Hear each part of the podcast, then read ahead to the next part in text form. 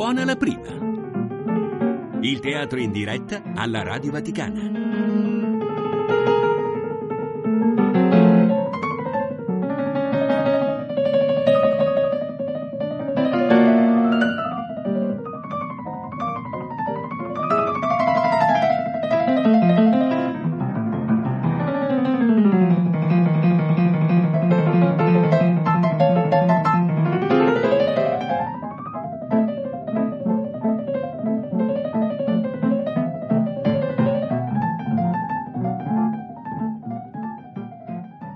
Di Fyodor Dostoevsky Il sogno di un uomo ridicolo interpreta Gaetano Lizio.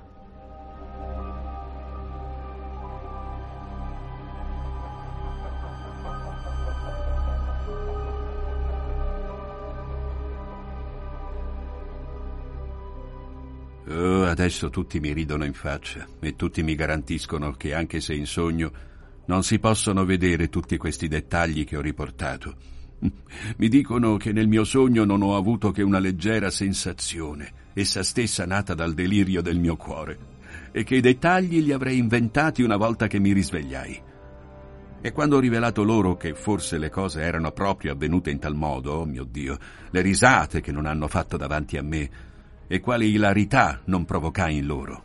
No, certo che no, io non sono stato altro che sopraffatto dalle semplici sensazioni di questo sogno, e solo queste sono rimaste nel mio cuore ferito a sangue. Ma le immagini reali e le forme del mio sogno, ovvero quelle che io ho visto realmente mentre dormivo, erano così colme di una tale armonia, erano così belle, così invitanti e così vere, che al mio risveglio certamente io fui incapace di incarnarle nelle nostre deboli parole, anche se realmente queste dovettero come stamparsi nel mio spirito. E quindi forse per davvero io stesso, senza averne coscienza, sono stato obbligato a inventare i dettagli di seguito, naturalmente deformandoli, soprattutto con il mio appassionato desiderio di riportarli, non importa come, il più velocemente possibile. Ma d'altro canto, come potrei non credere che tutto questo che è avvenuto non sia la realtà? Fu forse mille volte meglio, più chiaro, più penetrato di gioia di quanto io non racconti. E sia pure stato un sogno. Ma tutto questo non poté non essere. Guardate, vi dirò un segreto. Tutto ciò probabilmente fu tutto tranne che un sogno. Perché qui c'è una cosa che è successa una cosa vera fino all'orrore, che non sarebbe mai potuta accadermi durante un sogno. Ah sì che il mio sogno sia stato il prodotto del mio cuore. Ma può forse esistere che da solo il cuore sia capace di far nascere quell'abominevole verità che mi accadde di seguito? Come avrei potuto inventarla da solo? O sognarla con il mio cuore? Come avrebbe potuto il mio cuore frivolo, meschino, come avrebbe potuto la mia ragione insignificante elevarsi fino a una tale rivelazione di verità. Giudicate voi stessi. Fino a ora io l'ho nascosta, ma adesso questa verità io la dirò fino in fondo. Il fatto è che io, io li ho pervertiti tutti. Sì, sì, alla fine io li ho pervertiti tutti. Come questo sia potuto accadere io non lo so, ma lo ricordo molto bene. Il sogno attraversò alcuni millenni e non mi lasciò che una sensazione di insieme. Io so soltanto che la causa del peccato originale fui io, come una disgustosa trichina, come un atomo di peste che contamina interi paesi, così io stesso ho contaminato tutta quella terra che prima di me viveva felicemente e senza peccato. Impararono a mentire e amarono la menzogna, conobbero persino la bellezza della menzogna. Ah, Forse tutto questo prese inizio innocentemente, per scherzo, per civetteria, un gioco fra innamorati, o forse realmente da un atomo. Ma quest'atomo di menzogna sprofondò nel loro cuore e gli piacque. Di seguito rapidamente nacque la sensualità. Oh, la sensualità generò la gelosia, la gelosia la crudeltà. Non so, io non me lo ricordo più. Ma presto, molto presto, schizzò il primo sangue Essi si stupirono, furono terrorizzati e cominciarono a disperdersi, a disunirsi, apparvero le alleanze, ma questa volta le une contro le altre, Cominciarono i rimproveri, le accuse, conobbero la vergogna e fecero della vergogna una virtù. Così nacque la nozione d'onore e ogni alleanza issò la propria bandiera. Torturavano gli animali e gli animali scapparono nelle foreste, lontani da loro, e ne divennero nemici. Cominciarono le lotte per le separazioni, l'autonomia, l'individualità, per il mio, per il tuo.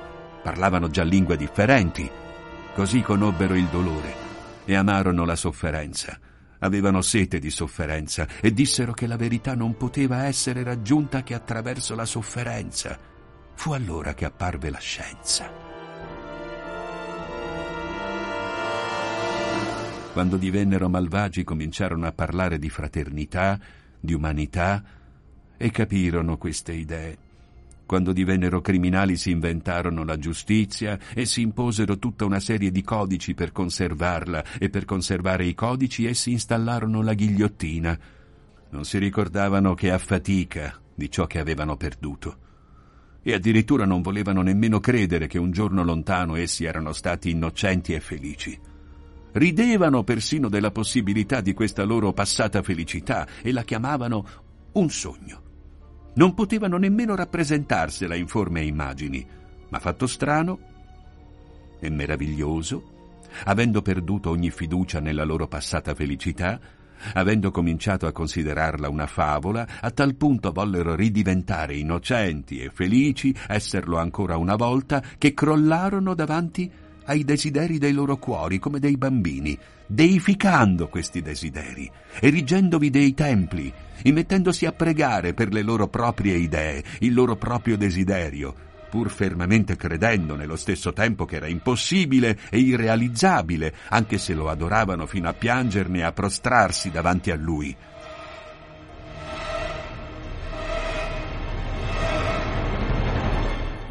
Nonostante ciò, se solo gli fosse stato possibile riscoprire questo stato di innocenza e di felicità che avevano perduto, e se qualcuno gliel'avesse improvvisamente mostrato, e gli avesse chiesto se lo volevano riscoprire, senza alcun dubbio essi avrebbero rifiutato. Mi rispondevano E sia pur vero che siamo falsi, cattivi, ingiusti, lo sappiamo. È per questo che piangiamo. Per questo ci torturiamo noi stessi, ci martirizziamo e ci puniamo, forse ancor più di quanto farebbe quel giudice misericordioso che ci giudicherà e di cui ignoriamo il nome. Ma noi abbiamo la scienza ed è attraverso questa che noi ritroveremo la verità. Ma questa volta la raggiungeremo coscientemente. La conoscenza è superiore ai sentimenti, la conoscenza della vita è superiore alla vita. La scienza ci darà la saggezza, la saggezza ci rivelerà le leggi e la conoscenza delle leggi della saggezza è superiore alla saggezza. Ecco quello che dicevano. E dopo aver detto queste parole, Ognuno si amava più di tutti gli altri. E come potevano fare diversamente? Ciascuno divenne così geloso della propria persona che con tutte le sue forze non cercava altro che di abbassarla e diminuirla negli altri, e in questo vedeva il fine della propria vita. Comparve la schiavitù, addirittura la schiavitù volontaria. I deboli si sottomettevano volentieri ai più forti con la sola intenzione di essere aiutati da questi ultimi a opprimere gli altri ancora più deboli. Apparvero dei giusti, i quali vennero presso queste genti con le lacrime agli occhi, parlandogli del loro orgoglio, della perdita di ogni misura e dell'armonia, della loro mancanza di pudore. Essi li derisero e li lapidarono. Il santo sangue venne sparso sulle soglie dei templi. In compenso si videro comparire delle persone che cominciarono a immaginare come potersi ritrovare in una unione che avrebbe fatto sì che ciascuno, pur continuando ad amarsi più degli altri, potesse vivere senza disturbare il prossimo. E inoltre a come vivere tutti insieme, per così dire, in una società concorde. Nel nome di questa idea si scatenarono delle vere e proprie guerre. Tutti i belligeranti credevano nello stesso tempo che la scienza, la saggezza e l'istinto di conservazione avrebbero infine obbligato gli uomini a unirsi in una società fatta di concordia e di ragione. E perciò attendendo questo, per accelerare tale processo, i saggi si sforzarono tanto velocemente quanto potevano di sterminare quelli che non lo erano e che non comprendevano la loro idea, affinché non mettessero degli ostacoli al trionfo. Però l'istinto di conservazione si indebolì rapidamente e apparvero gli orgogliosi e i sensuali che esigevano d'ufficio tutto o niente. Per raggiungere il tutto essi ricorrevano al crimine e quando subivano uno scacco al suicidio. Apparvero delle religioni che adoravano il nulla e l'autodistruzione nel nome di una eterna pacificazione nel nulla. Alla fine questi uomini si sfinirono del loro lavoro insensato e sui loro volti apparve la sofferenza ed essi proclamarono che la sofferenza è la bellezza, perché solo la sofferenza è portatrice del pensiero. Nei loro canti decantarono la sofferenza. Andavo in mezzo a loro torcendomi le mani e piangendo su di essi, ma forse li amavo ancora più di prima.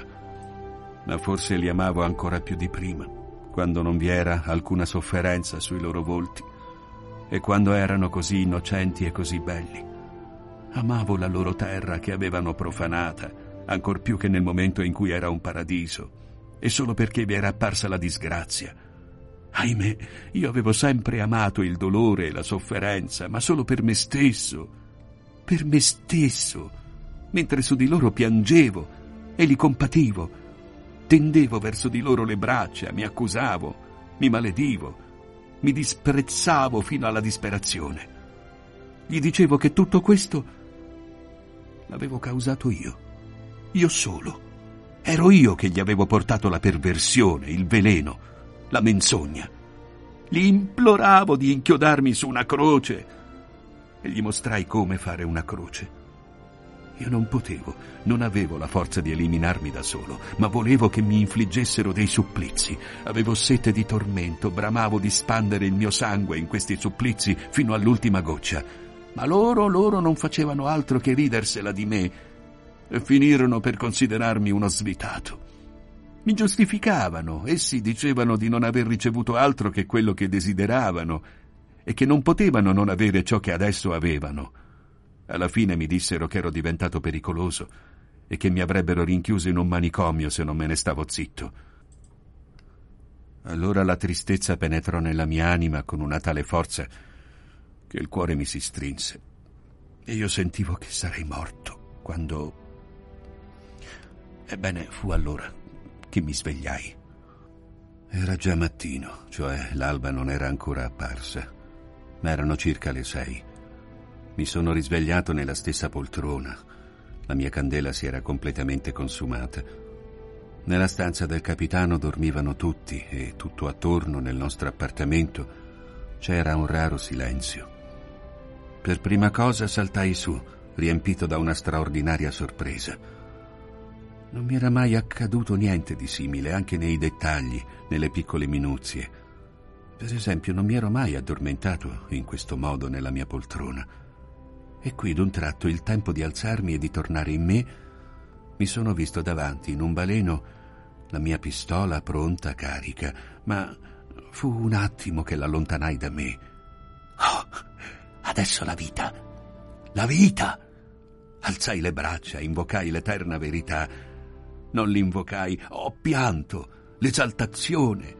Un'esaltazione senza limiti risollevava tutto il mio essere. Sì, la vita e poi la predicazione. La predicazione. Ho preso questa decisione in un secondo e naturalmente per tutta la vita. Andrò a predicare, voglio predicare. Che cosa? La verità. Perché io l'ho vista, l'ho vista con i miei occhi la verità, vista in tutta la sua gloria. Ed ecco che da quel tempo io predico. E oltre a questo io amo tutti quelli che ridono di me, li amo più degli altri. Il perché non lo so spiegare, ma così sia. Essi dicono che anche adesso io già mi perdo, ma se adesso mi sto perdendo, che cosa accadrà in futuro? Verità vera, io mi perdo, e poi forse sarà molto peggio e naturalmente mi perderò ancora molte volte prima di trovare la maniera in cui dovrò predicare, cioè le parole e le azioni, perché si tratta di una cosa molto difficile da realizzare. Io anche oggi vedo tutto ciò chiaro come il giorno, ma ascoltatemi, chi è che non si perde? E non di meno tutto il mondo marcia verso una sola e medesima cosa, o almeno ciascuno cerca di raggiungere una sola cosa dal sapiente fino all'ultimo furfante, solo che lo fanno per strade diverse. È una vecchia verità. Ma ecco cosa c'è di nuovo. È impossibile che io mi perda troppo, perché io ho visto la verità, perché io ho visto e io so che gli uomini possono essere belli e felici senza perdere la possibilità di vivere sulla terra. Io non voglio e non posso credere che il male sia la condizione normale degli uomini. Eppure, se loro ridono è solo per questa mia convinzione. Eppure, se loro ridono, come potrei io non credere? Io ho visto la verità. Non me la sono inventata nella mia testa. L'ho vista. Io l'ho vista. E la sua immagine vivente ha riempito per sempre la mia anima. Io l'ho vista in una pienezza così totale per cui non posso credere che essa non possa esistere negli uomini. E allora come potrei perdermi? Magari me ne allontanerò sicuramente anche molte volte, e forse parlerò anche con parole altrui, ma non per molto. L'immagine vivente di quello che ho visto sarà sempre con me. Mi correggerà. Lei mi guiderà sempre. Io ho la freschezza, ho il vigore e cammino e cammino, magari anche per mille anni forse. Sapete, in principio volevo addirittura nascondere il fatto che li avevo pervertiti tutti ma era un errore. Ecco il primo errore. Ma la verità mi bisbigliò che io mentivo e mi ha preservato, mi ha guidato. Però come realizzare il paradiso io non lo so, perché non sono capace di dirlo con le parole. Dopo il mio sogno ho perduto le parole, perlomeno le parole principali, le più utili. Ma sia pure io camminerò e parlerò sempre senza stancarmi, anche perché ho visto con i miei propri occhi, sebbene io non sia capace di raccontare quello che ho visto. Ma ecco qui la cosa che loro non capiscono e che li fa ridere. Hai visto un sogno, dai, un delirio, un'allucinazione. E che cos'è questa? Saggezza? E ne vanno così fieri. Un sogno! Che cos'è? Un sogno! E la nostra vita non è allora un sogno? Dirò di più, tanto peggio tanto peggio se questo non si realizzerà mai e se non verrà mai il paradiso, questo almeno io lo capisco. Ma io, malgrado tutto, continuerò a predicare. E intanto la cosa è così semplice. In un giorno, in un'ora soltanto, tutto potrebbe essere fatto di colpo, ciò che conta. Ama il tuo prossimo come te stesso. Ecco quello che conta. È tutto qui e non serve nient'altro troverai immediatamente tutto il resto. E intanto questa non è altro che una vecchia verità che è stata sempre ripetuta, che è stata letta bilioni di volte, eppure non ha ancora piantato le radici. La coscienza della vita è superiore alla vita, la conoscenza delle leggi della felicità è superiore alla felicità. Ecco quello che si deve combattere. E io lotterò, se soltanto tutti lo volessero tutto si organizzerebbe subito.